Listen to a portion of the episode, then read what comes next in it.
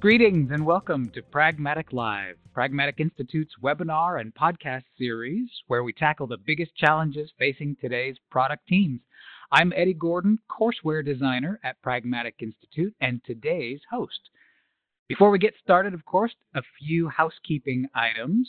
First, a recording of this webinar and a copy of all the slides will be available after today's event You'll be able to access them at pragmaticinstitute.com slash live starting tomorrow, and we'll send out an email with a link to the recording as well. Secondly, questions. We'd love questions. If this is your first webinar or you just forgot since last time, look at the bottom of the screen for a series of round icons. If you click on the one with the three dots, you can select Q&A to ask any and all questions as we go through the presentation. Uh, we'll get through as many as we can by the end of today's event. Now, I know many of you are already pretty familiar with Pragmatic Institute, but for those of you who are new, welcome to the family. At Pragmatic Institute, we specialize in training companies and product teams on how to be truly market driven. We provide the techniques and tools you need to really listen to your market, gather market facts, and use those facts to shape strategies and drive execution and we've been doing it quite successfully for 25 years. Each month on our webinar, we dive deep into the topics that matter most to you, bringing insights, best practices, and stories from experts in the field. And this month, of course, is no different. Today, we'll be discussing using the tenets of improvisation to improve your team collaboration uh, topic that I have a special affinity for. And to help us do that today, the founder of Hill Training, Elizabeth Hodis. Welcome, Elizabeth. So glad to have you today. You're going to make us all smarter, aren't you? Fingers crossed, hopefully. Uh, thank you so much, Eddie, for the introduction. I'm very excited to be here uh, chatting uh, uh about a subject that's very near and dear to my heart, uh, using the tenets of improv for collaboration. Uh, a little bit of background about Hill Training. Um, what we do is we develop the key interpersonal and communication skills um, within teams and organizations to make sure that you're having the impact that you want to have in your business and in your industry, as well as in your relationships and your, in your life. Uh, so, and we do this through the tenets of improv. And I know everyone's like, wait, improvisational theater? Um, yes, you, you heard that right. It is improvisational theater. And we use this because it's a very experiential approach that allows you to feel the way um, all of these soft skills are and develop those targeted muscles. So that's a little spiel about Hill Training, um, kind of our background and what, what we do. And with that, uh, let's get started. I always love this image. I always like to start with this because uh, using soft skills is actually a workout for your brain, and it's a muscle, like any other muscle we have in our body when we go to work out, etc. Um, these are muscles that we have, and we have to work on a daily basis in order for them to be there at the moment we need them the most, at the high impact um, interactions that we have. Uh, one thing I want to do is because I'm nothing is not practical about how to do skill development because we're all crazy busy and we have so many poles of our attention in every different way. Um, throughout this uh, presentation, I actually want to have us develop a skill. Uh, so throughout this presentation, we're going to work on our focus muscles. Uh, it's extremely difficult, especially nowadays when we have uh, our Slack notifications coming in, G chats coming in, emails, people walking by, dogs barking, all of those things that pull at our attention. So, um, focus is a really key muscle, and we have to work it to make sure it works uh, properly when we need it. So, for while we're doing this presentation, I encourage you to uh, take out a sheet of paper or Google Doc, whatever you have, and anytime you feel like you're starting to lose focus, go ahead and just put a little uh, mark down on the paper or make a little dash in your document and acknowledge the thought and then bring your attention back to the presentation. And at the end, you'll see you'll be able to see a numerical value for how often your focus started to drift. And uh, then over time, as you start to do this more and more, uh, if you want to do it at other calls and meetings where appropriate, I'd like to add, uh, you'll start to see has this changed? Has this shifted? Am I getting better? Am I getting worse? Which happens. I've been there uh, and what we can do to start retraining our brains to refocus. So while we're doing this presentation, I really encourage you to uh, practice that skill development because focus, again, is one of those key soft skills that we're going to need. Awesome. So, what are we actually going to be talking through today? So, why are we focusing on interpersonal skills and specifically collaboration? Uh, and then, why are we talking about improv? What does improv have to do with my everyday team experience and experience in my company? And then, we're going to go into some of the fundamental concepts that we use to make sure that we're setting you up for success. Uh, that's setting the tone, yes and, delayed judgment. Then we'll go into some Q&A, and then we'll go ahead and wrap up. Okay, so why do we want to focus on these soft skills and specifically collaboration? Well, first, I want to actually start with what is a soft skill. Most of us know these and they're intuitive, but really, soft skills are just the human skills, the human skills in our organization. If we think about that in terms of our communication, both verbal and nonverbal, motivation, adaptability, problem solving, creativity, work ethic, time management, adaptability, all of these are examples of soft skills, and these are these have huge impact on our relationships. In fact, uh, and some of you may be like, yeah, this, this makes sense. But when I first started um, learning more about this, uh, there was a study that was out of the Stanford Research Group that found 75% of your job success actually is based on soft skill mastery and only 25% on the technical skills. And I want to pause there because that's amazing. Our technical skills are so important and we put we train and we focus so hard on these.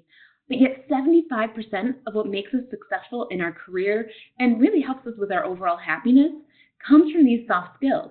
And building these skills, which as we talked about in the earlier slide that I said is muscle, it's something we do every day, have to practice every day. Building these skills may lead to a 49% increase in productivity. I don't know, 49% increase in productivity in general. That's amazing to me. I love that. If I could, if someone said, hey, you can be 49% more productive, I'm like, sign me up, I'm in. And then uh, developing these skills can be the difference between an average and a high performance. And now, actually, IBM did a study that found that 60% of CEOs say that creativity, another soft skill, is the most important leadership quality. So why are all this? Why is all this happening? Why is this the business landscape? Well, if you think about it, think about your own industry and your own company, and when you you have uh, you know new entrants into your market, uh, technology disruptors that kind of change the status quo, all of these things that are happening and changing the business landscape, and they're not they're not going back a lot of these skills and to be successful in this new business landscape actually comes from these soft skills mastery. So our adaptability, our flexibility, our communication, it all becomes more and more critical in the business landscape that we now face. So why is it that we we know that these are so important and we know that, you know, 75% of our job success is based on our soft skill mastery. So why is it that we spend so little time talking about it. And well, there's a couple of reasons that we spend so little time talking about it. Well, one, it's extremely difficult to train soft skills. How can you train motivation? Um, how can you train adaptability in an active way? And this is something that companies have found is extremely difficult for them to process and try to make accessible to everyone in their teams. And if you get a chance to train them, or you know, people are like, "Hey, we're gonna work, we're gonna talk about creativity, whatever that may be," just because you have an understanding of that soft skill, it does not necessarily mean that you're going to have a behavioral change. And I'll stop for a second and say that again because this is a huge thing. Um, all of us know, like, oh yeah, I have, you know, I want to make sure I'm flexible, I'm open. Um, that helps when we're talking, you know, to different people that are embedded in our process when we're working across, uh, you know, across the aisles or across rows or, in, you know, working out of our silos with different teams, we know we want to have a strong work ethic. All of these things that are um, wonderful, and we know this, and this is not new thing, a new concept. But why don't we do it? And just because we know, it doesn't mean we're going to behave differently. Uh, what uh, there was a study out of Deloitte. Actually, Deloitte did a study, and they said we have to move beyond how um, these skills look and to how they feel. And that really sat with me. And I think that's one of the reasons that it, it, we need something that has that experiential approach because we need to know how these skills feel differently from our own status quo. And we're also, this is another hard thing, is that um, as humans, we are a creature of habit and we look for comfort. And developing skills and developing these different ways to communicate it pushes us out of our comfort zone a little bit. And so we, we get met with resistance when we're trying to train these new skills. And that's very natural. It's just in our human nature, so the way we're wired. So with all of this stuff that um, makes it extra challenging, uh, companies have now decided that we have to look in a different area for us to develop these skills because, as we saw in the previous slide, they're so critical. I mean, 75% of job success and you know a high increase in productivity and just overall happiness and engagement. It's very difficult for us to to do that. So, companies, organizations, and schools have looked outside of um, the, their normal places and found that the theater arts really have a strong way of developing these muscles in experiential and a productive way. If you think about it, um, you know, any type of theater, or in this case specifically improv, it's all about experience and human connection and human interaction. And so that's why companies have started to look at improv. So I'll give you, and actually, in fact, uh, 10 of the top 20 business schools now use it as part of their programming, uh, which I think is very, very cool. So I'll give you a little background here. So I started improvising uh, 17 years ago, and accidentally started improvising 17 years ago, I should say. And I wanted to take an acting class. So I had talked to a friend, and they had recommended I go to this theater. And I was like, okay, I'll sign up. I went to the theater. I walk into the building, and I look around, and I just see all of these pictures of really famous comedians. And my heart sinks and my stomach sinks and my heart starts racing. And I'm like, oh no, these are very funny people. I'm not funny. This is going to be a total disaster. I took a second and was like, okay, well, I paid my money. I signed up. I'm here. I'm just, I'm going to walk in the room. And it took all of my courage to be to walk into that room, just knowing that these were going to be the longest three hours of my life.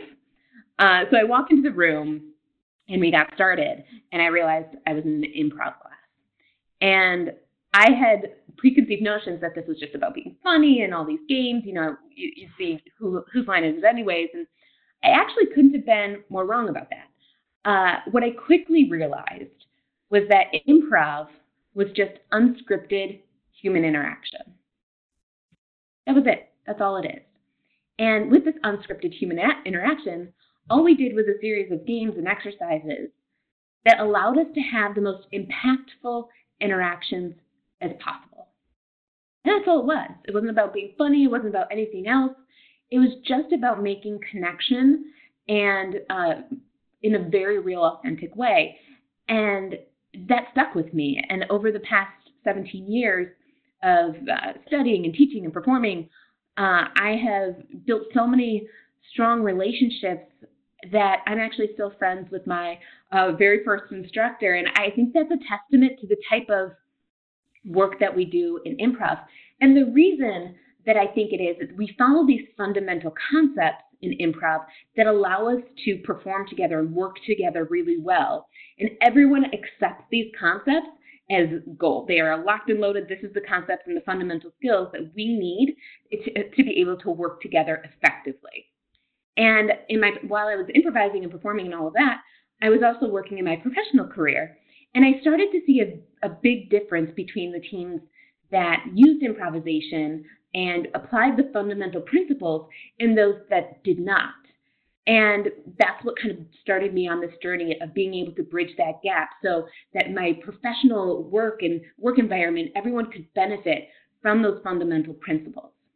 So, what are some of those fundamental principles? And I want to actually talk about them because these are the principles that, as, as people, we have all accepted, and this is what makes the difference. So, one of the first ones, because we want to set ourselves up for success.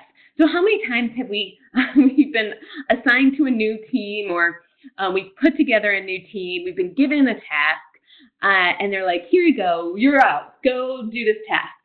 And then we're expected to all work together great, interact perfectly, communicate efficiently, be productive, uh, you know, all of that. It's a lot. It's a lot.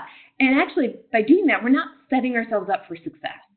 Um, and I think that's a lot of the reason why when anyone's being asked to join a committee or if you know if you remember back to your school days or if you're just out of college, uh, you remember being told, "Hey, we're going to do a group project."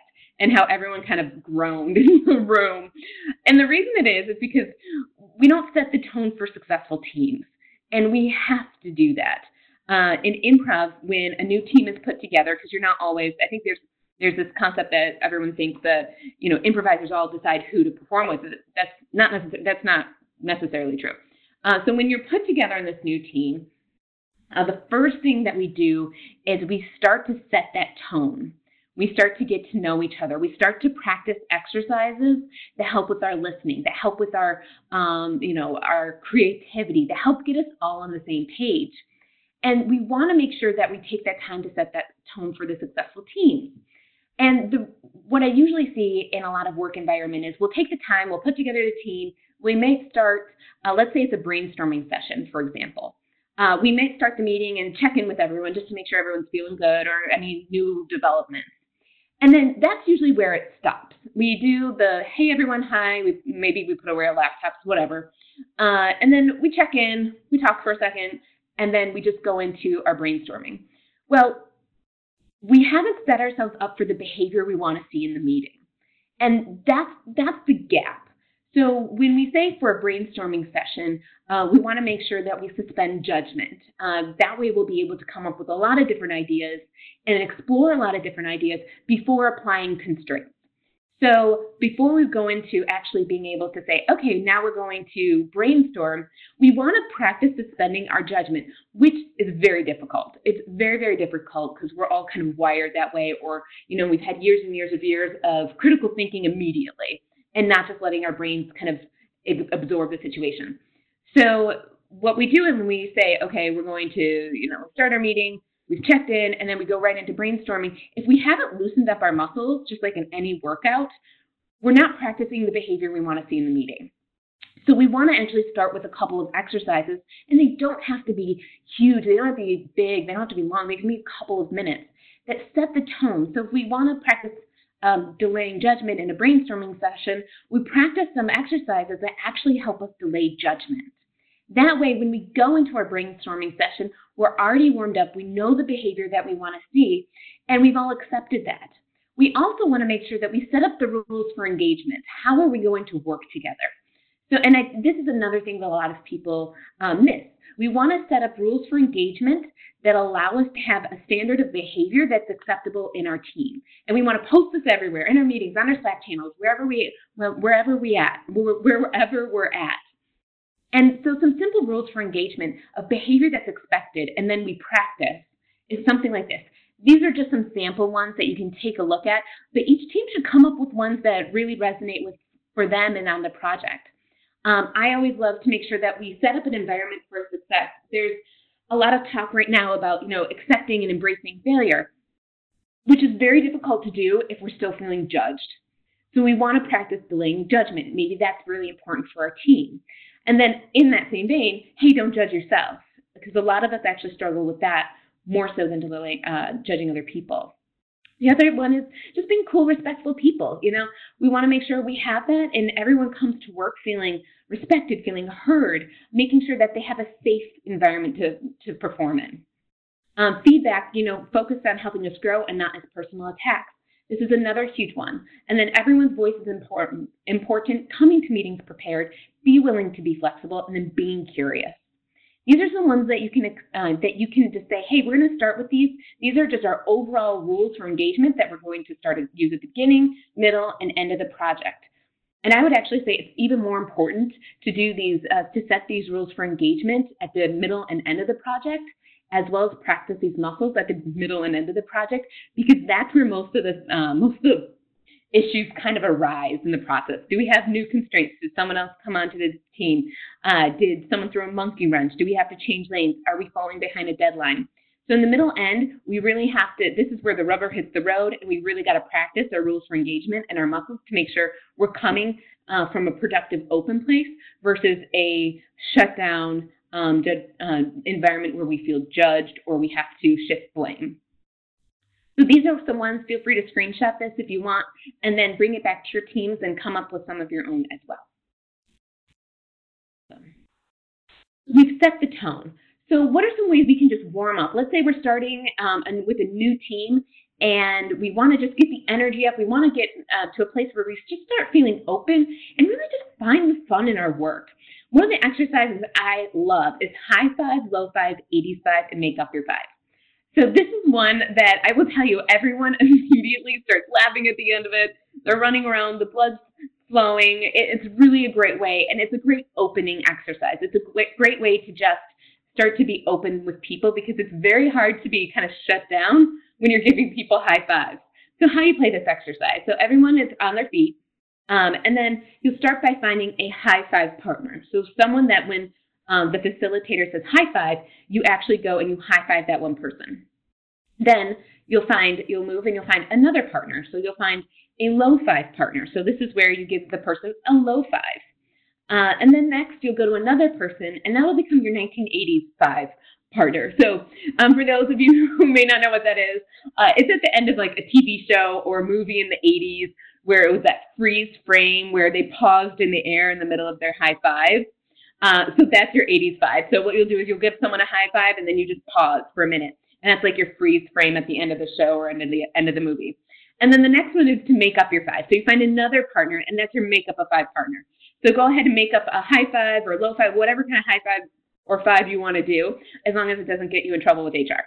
Uh, so we want to make sure we do that. And then the facilitator will call out, you know, 85, high five, make up your five. And as they call out the different um, fives, you'll go to that your partner. So you'll go to your high five partner. You'll go to your make up your five partner. You'll go to your 85. People will be kind of running around the room, so make sure you have some open space to be able to do that. Or, you know, if you have chairs, kind of push them to the side. Uh, and this is a really fun way to be able to just get that blood moving, get people opening, um, and more receptive for what's about to happen. It's a great warm up exercise. The next one is Jinx. This is another one I really like. Like if you want to be able to help people get on the same page and help people start connecting. So Jinx is uh, an exercise where you're going to try to say the same word at the same time. So just like when you in real life, when you have two people that say the same word, you say Jinx. That's an exercise. So everyone will stand in a circle. If you have a team larger than let's say eight, uh, I would actually break it up into a couple of groups just to make sure that everyone can go. Uh, and again, depending on your size of the group. So Jinx, uh, your team will stand in a circle, and then you'll be given your facilitator will give you a suggestion or category.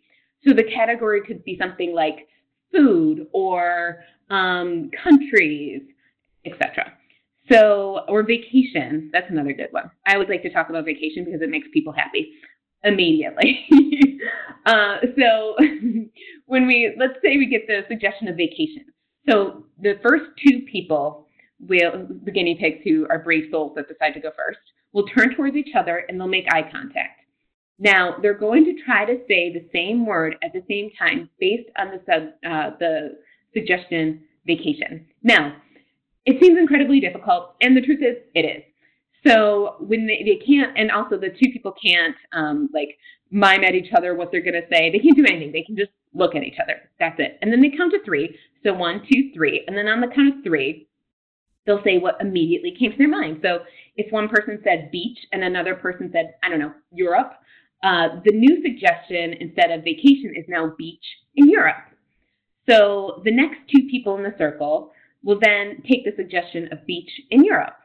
Uh, and then those two people count to three and then try to say the same word at the same time. Now, they can't reuse any of the previous words that have been said. So they can't reuse Europe and they can't reuse beach, but they can say maybe um, uh, Santorini or whatever you know someone else said or uh, anything else that, that someone said.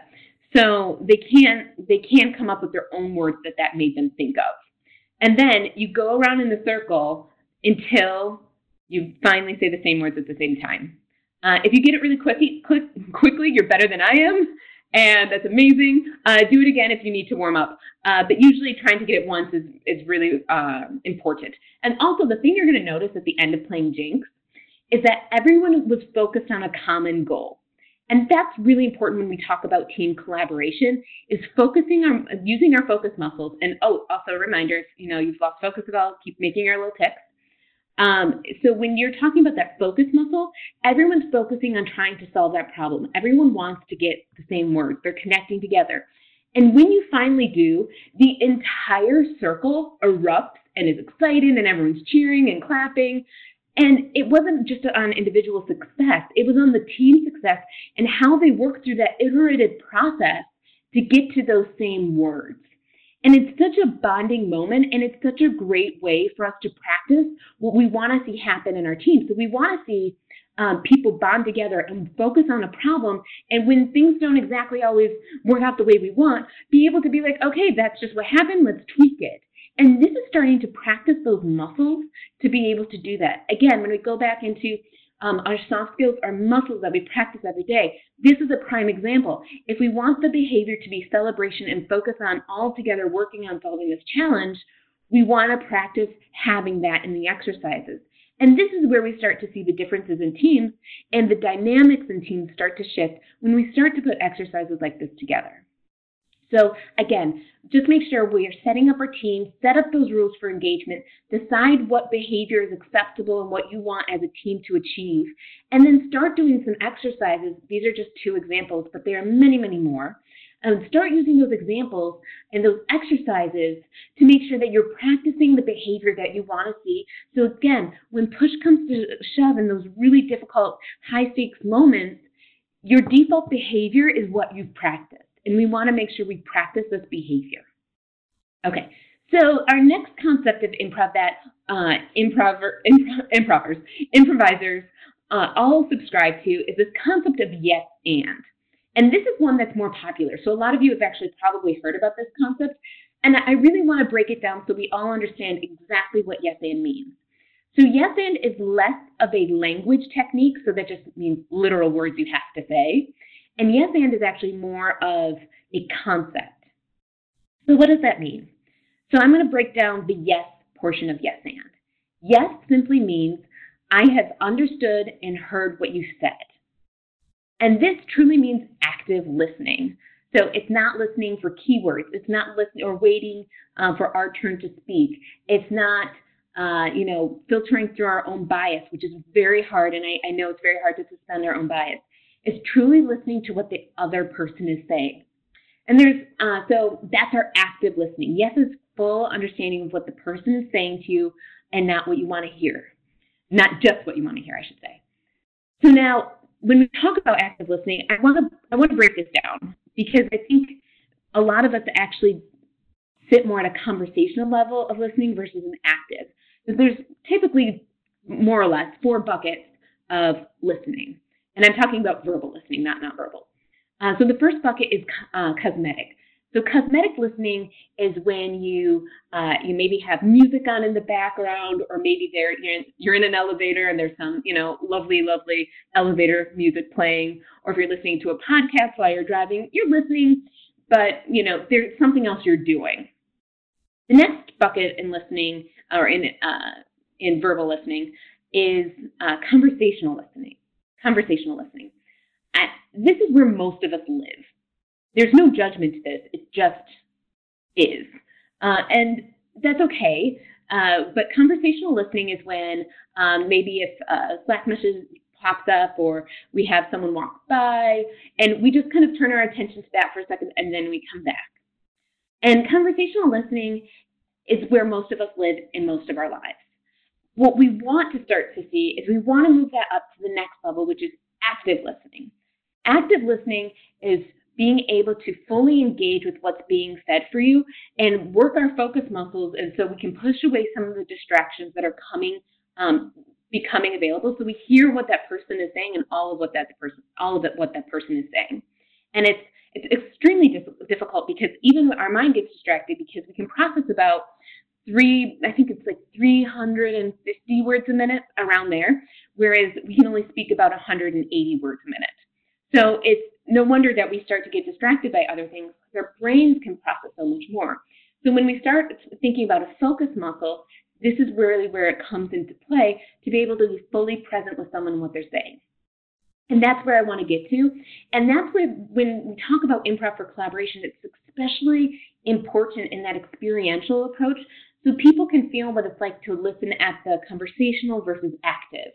And you may even get, when you're practicing some of these exercises, you may even get some pushback in your teams because it, it is a change or feels differently and it may feel a little bit uncomfortable, but that's normal when we're working any muscle. So it's practicing that active listening muscle so that becomes more and more something that we can draw on and go to.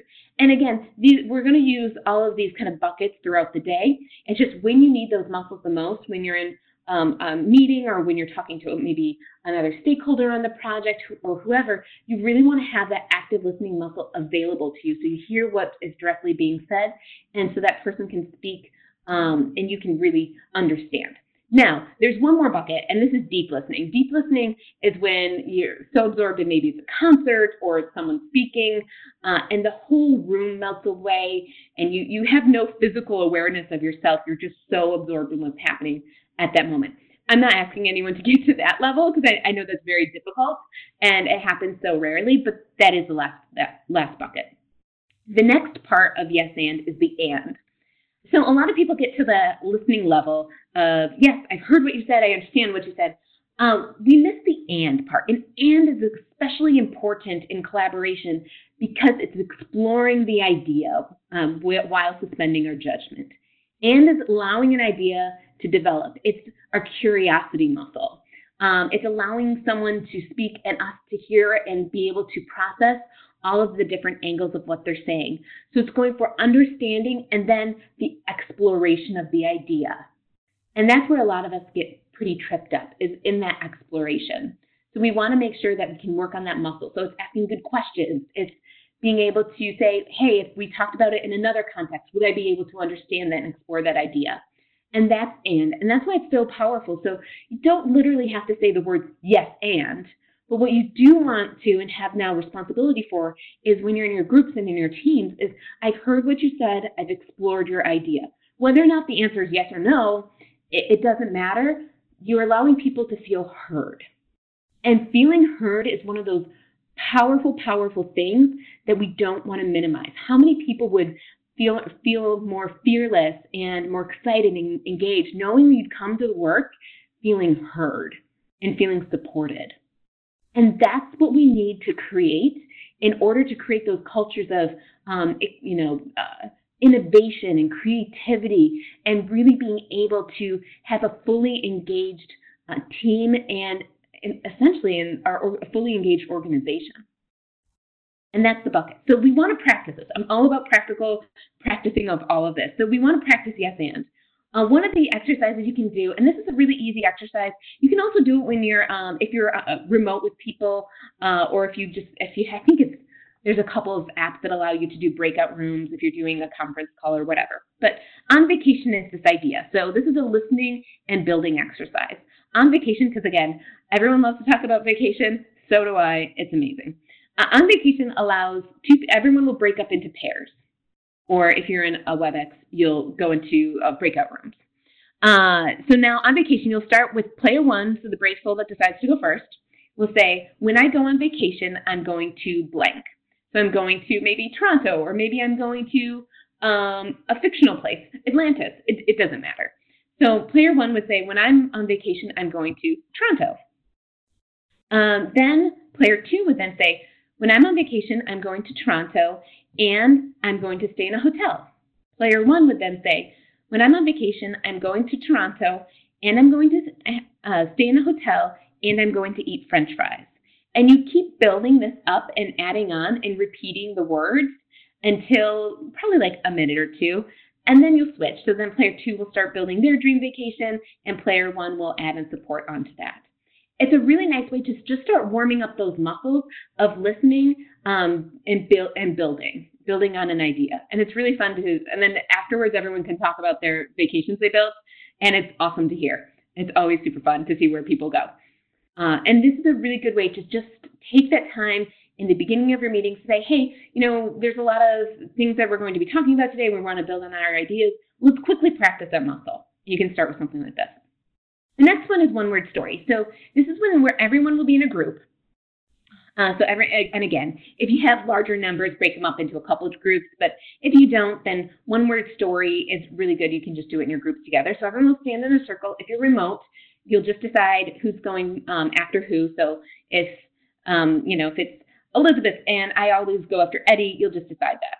So what you'll do is you create a story that's never been created one word at a time.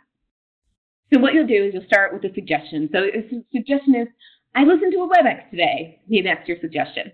And then the first person, the brave soul, will start and they'll say I, and then the next person say will say the next word, et cetera, et cetera. So they'll go down and everyone will add one word at a time to build that story.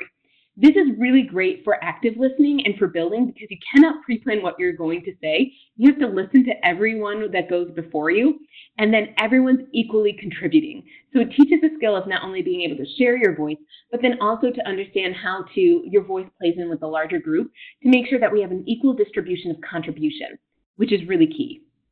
So we use this one word story, and in this one word story, everyone adds one word at a time. Everyone listens and builds. And you feel nervous. People always admit that they're like, I felt nervous because I wasn't knowing what was coming.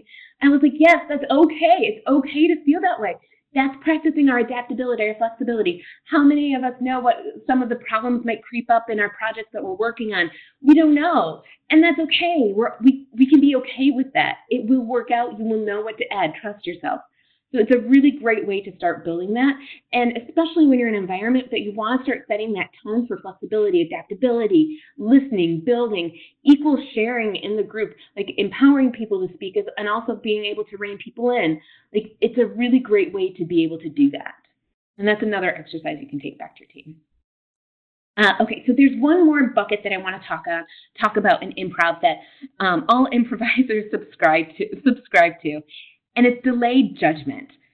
Honestly, delayed judgment where is where most communication and collaboration breaks down. It's when we start to feel judged. So when you feel judged, you know, most people feel hesitant, discouraged, um, called out. Uh, they're less likely to share. They they don't feel engaged or part of the process. And judgment can have a nasty effect.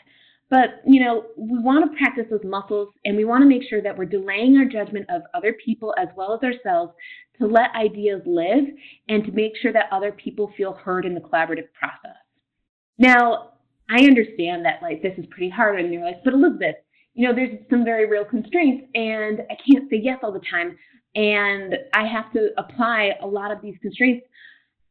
And I it comes across as judgment. It just people can feel shut down. And yes, I absolutely hear that. And there's a way to apply constraints that are in the yes and mindset that allow us to let that idea live and flourish without um, put, putting the judgment on it, without shutting people down. And I'm, I'm going to give an example here. So I, I, want us to practice this example or to talk about this example. So let's say um, I'm going to use a feature. So there's a new feature that someone's heard about. And this is just a very, very general example. I'm sure you can speak, uh, think of a lot more specifics for your own um, team and industry. So let's say um, person one comes into, uh, let's say their manager's office, and person one says, you know, hey, I've been hearing a lot about this feature that our clients are interested in. I, I think it might, might, be really neat. Uh, the manager then says, no, we don't have the time or money to explore that right now. Maybe that's a very real, and maybe your manager, yes, maybe you don't have the time or money, but what happened? Um, person one felt shut down, their idea wasn't explored, and how likely are are they to go back to their manager when they have another idea or anything like that? It shuts down that process, and it is that process of just no, and we hear that a lot. So the next one is okay. So uh, person one comes back into the office, same thing. Uh, there's a new feature that they heard that clients are really interested in. Uh, I think it might be a neat thing for us to look into. And the manager says, yes, yeah, uh, I just, we don't have the time or the money right now. What happened? The same result, obviously. You know, this is, it's a very simple example. Same result happened. It shut down the process of collaboration and communication. So now let's come back to it. So the next per, the player, person one comes into the office and they say, hey, I've been hearing a lot about this new feature that our clients are interested in. Uh, I think it'd be really um, fun for us to explore. And now the manager says, okay, well, uh, talk me through this idea. Tell me more about this feature that you're hearing. What are clients saying? Awesome. So they start to explore that idea. They start to, you know, say, okay, I want to hear and make sure I understand all of the elements that you you've heard, what you know, and then you're part of that process. You're setting yourself up for success in communication. Well, let's say that in this example, though, we still know we don't have the time or the money to do this feature. We still know that. But then once we're able to explore and let that idea breathe, then we can properly apply constraints. So when we're properly applying constraints, let's say in this situation, we can say, awesome, we've explored, we have a better understanding what they're talking about with this feature. Great, we've really heard what they've said. Now say, okay, now the manager says, awesome, I absolutely hear you. This is, you know, it, it does sound like the clients are interested in this. Uh, here's what's on my table. Here's the time constraints that we have. Help me think through this. And now you've actually brought the person into that collaborative process as opposed to shutting them out. And you're applying constraints in a way that allows you to embrace the idea without having to say yes. And then the person, let's say person uh, one that came in, understands more about, hey, the time constraints that they have and everything. And then within those constraints, they can start to think more creatively. Um, how is this being addressed? Is this a pipeline opportunity? Is this something we're going to table for right now?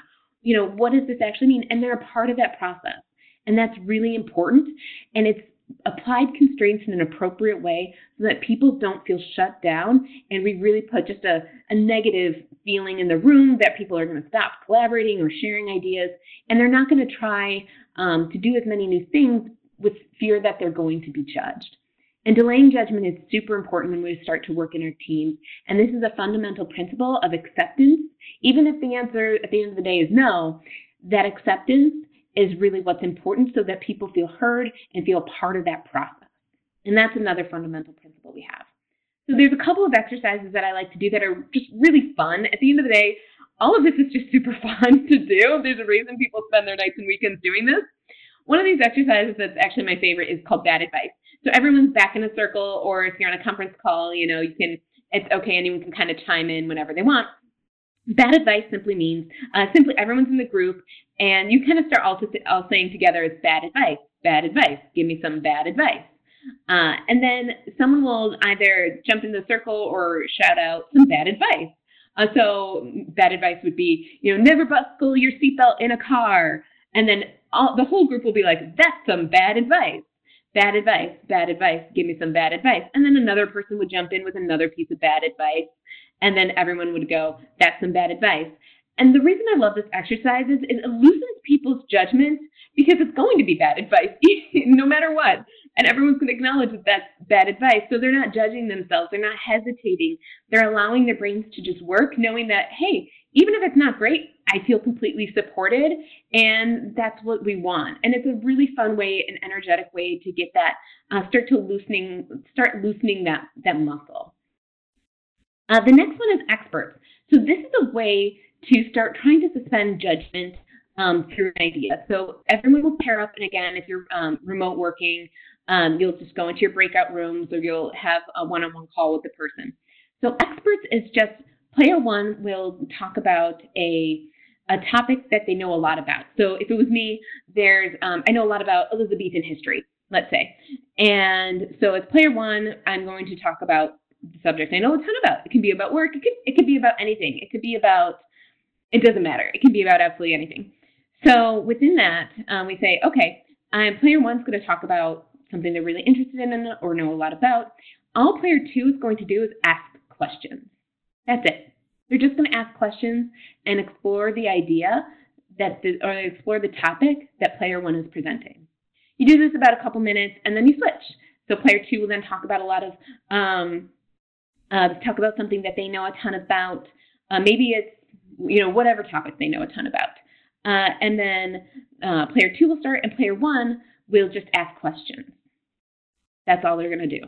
We want to practice our curiosity muscle, and we want to pra- practice suspending our judgment just by listening and exploring. And this is a great way to do it. Once that round is done, everyone's going to scramble and get new partners. Now, in the second round, player one will start talking about, again, something they know a ton about, and player two will then be allowed to ask questions, add in any comments, uh, you know, anything that they would like to add into the conversation. And then you'll do the reverse. So then player two will talk about what they know a lot about, and player one will, um, you know, be able to ask questions, add comments, whatever. And the reason we want to apply the constraints of just questions first is we're warming up that curiosity muscle, we're warming up that exploration muscle first, and then we're starting to loosen that muscle to make it more realistic in our everyday work situation to just allow that. And because we practice that muscle, and this happens all the time in improv, the muscles we practice naturally show up in our work. It just happens. So you'll naturally be asking more questions. You naturally will start to suspend some of that judgment and you'll add in comments. You'll ask for clarification, all of that type of thing. And because you practice that as you build on, it has more impact. And it's naturally just in our bodies at that point. And that's with all of these exercises, again, when we start to talk about skill building, I, I love to take this into our everyday work and into ways that maybe it's you know, three minutes at the beginning of the meeting or five minutes at the beginning of the meeting, or if you see each other or only talk to each other once a month, you know, taking a little bit of time to set that tone, use your rules for engagement, and then practice those muscles that you know you're going to need in that meeting that day to really have that in your body and set yourselves up for success. And that way, when the rubber hits the road and things start to shift, the behavior, you're all on the same page and you're all rooting for that same goal. And when you achieve that, everyone gets a chance to celebrate together and, you know, embrace the parts that they were a part of and celebrate the parts that other people were a part of. And that's a really powerful thing to do. And it's why we want to practice this. And this is why we want to do these improv exercises so that it's in our body and we can practice. And that sets ourselves up for successful collaboration. So, takeaways set that tone and true listening through the yes and mindset, and then postpone judgment by understanding and exploration. I hope this helps, and I hope that you can take some of these com- uh, concepts back into your teams. Uh, so that is with that. I want to make sure that I can now open it up for questions. Uh, Elizabeth, this sounds like a fun day at work for sure. I would love to be able to participate in some of these. So we do. We've got lots of questions coming in. Um, let me toss some at you here. Here's uh, the first one. How do we? Oh, okay. So there are lots of personality types in the workplace, right?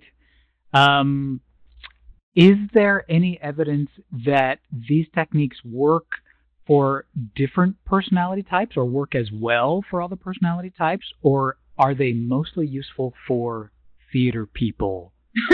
you know what I mean when I say theater people, right? Okay. I, I do know exactly what you mean. Um, this is actually something I think it depends on the exercises you're choosing. So there's certain exercises that I say yes would be not appropriate for um, everyday use in the workplace, and that would be more appropriate for theater people. Those are just exercises I just don't do because they're just not needed. They're not focused on the skill development. I have found and I have seen that this type of work does actually work for the majority of personality types.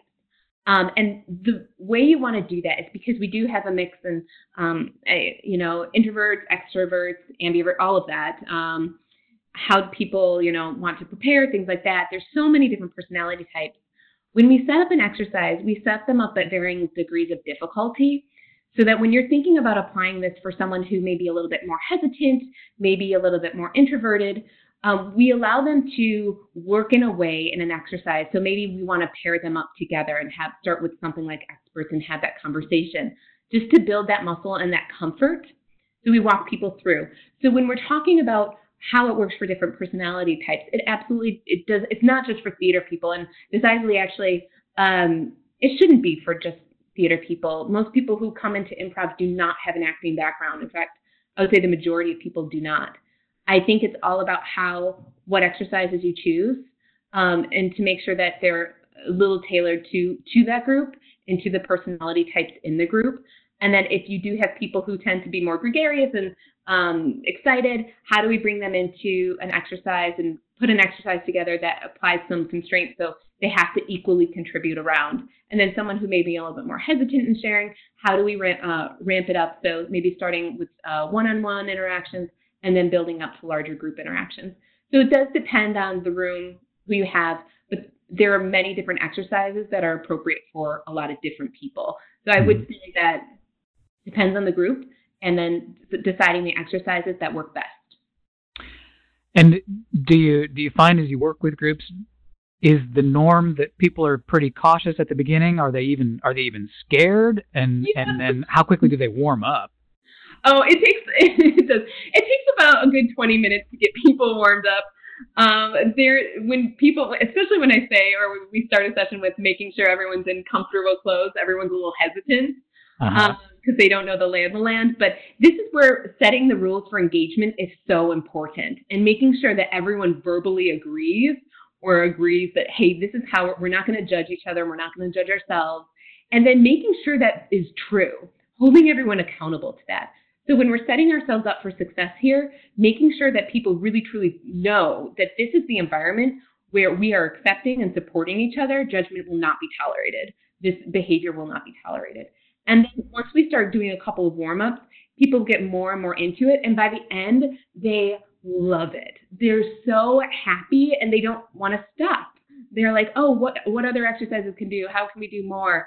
Um, but yes, there's definitely some hesitation usually because it's new. Um, and I think sometimes, uh, you know, if, if they've had a bad experience where they've had any sort sort of soft skill development that has pushed them too far outside their comfort zone to begin with, which has more of an adverse effect than not, uh, they're hesitant and they're bringing that into the room. Um, and they don't always know what to expect. We try to prepare them as much as possible, but we do start with a progression of exercises to help that. Uh, and it, we really do see that hesitation loosen to the point where people love it. And actually, um, I would say 17 years ago when I started, I was absolutely probably one of the more introverted people you'd know. And it's opened me up, and these exercises and this, and this work has opened me up in such a different way. And uh, I can personally speak to that effect. Mm-hmm. Uh, this was an interesting question then. Are these techniques best used for established existing teams, or could they be used, for instance, in a job interview meet- meeting? Maybe like a, you're doing a panel interview for a new candidate. Um, what do you think? Would that just send a person running and screaming from the building, or? no, I love it. I love it, especially if you're doing like a panel, uh, a panel interviews. Like, what a great way to start just making the room more comfortable um, you know, establishing some of the rules for engagement, helping people step outside their comfort zone. Oh, absolutely. I think that would be fant- that could be really fantastic and fun to do. Uh, I think you'd have to select your exercises very carefully and set it right. up very well. Uh, but I think you could absolutely accomplish that. I think this improv should be done early, often, every every which way, new groups, older groups, um, and consistently. Uh, in, th- these are muscles, and when we start to uh, say, okay, you know, we have this group that's been established. Let's take our work to the next level. Let's, you know, get to know each other, and you know, how can we loosen some of our um, habits so that we are even better at what we do? We're even more creative, and we're taking our work to that next level. Improv is fantastic for that. Um, it's also great when you're putting a group together. I always say, like, set yourself up for success. Set that tone. Um, bringing these exercises, and then as that group evolves and grows, continually and evolving a grow that rules for engagement and the exercises you're doing based on the needs that you're seeing arising. So I think that you can do it in a lot of different ways, um, as long as you're structuring it appropriately for that event. Yeah, we had uh, several questions about active listening. I think this was a new concept for some people. Um, can you talk a little bit more again about uh, what does it feel like to be doing it? How do you know whether uh, you know someone is hearing you? Can you can you see when someone is active listening to you? What does it feel like again when you're active listening to somebody else? Yeah, yeah, absolutely. Um, it's it's everyone's going to feel active listening a little bit differently. Uh, so it's uh, kind of hard to say, but in general, if if I can speak in in general for this, um, active listening, you start to, at first, it's going to be hard. I'm not going to lie to anyone here. Uh, at first, it might put you a little bit more in your head. You might be like, wait a minute, wait a minute. I'm tired. I, this is, I feel like I'm so focused. Now I'm getting a little bit more drained. But um, when you're actively listening, so there's, there's this, we can process about 350 words a minute. We can only speak about 180 words per minute.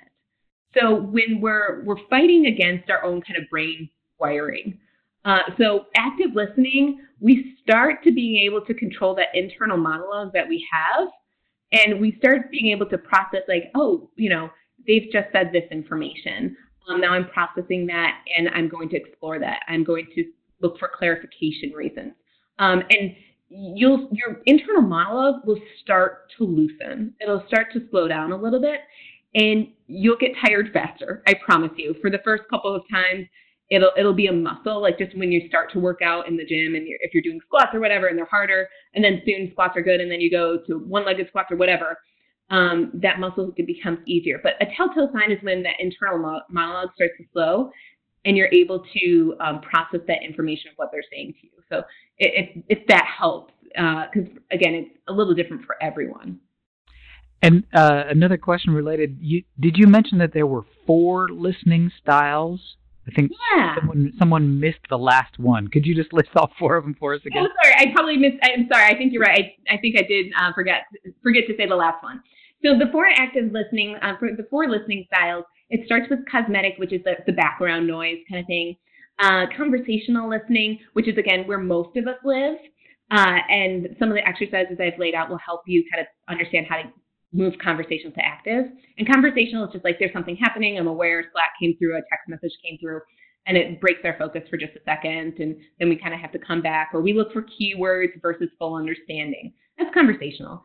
Active listening is when we're truly absorbed. We're trying as hard as we can to suspend our own bias.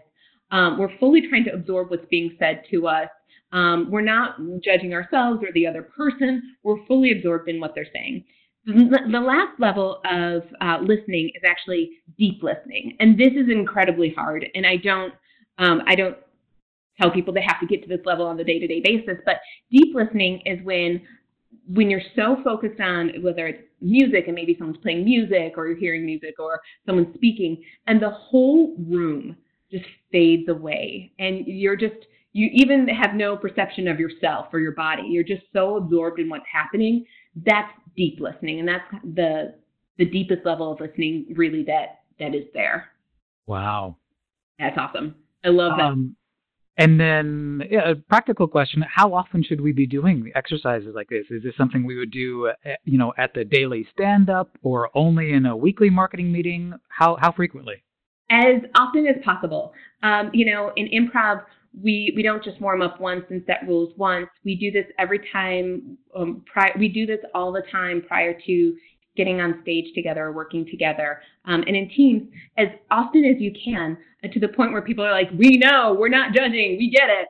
Um, and if you think about it as a muscle, uh, if we really want to see behavior change and shift, um, it happens gradually over time.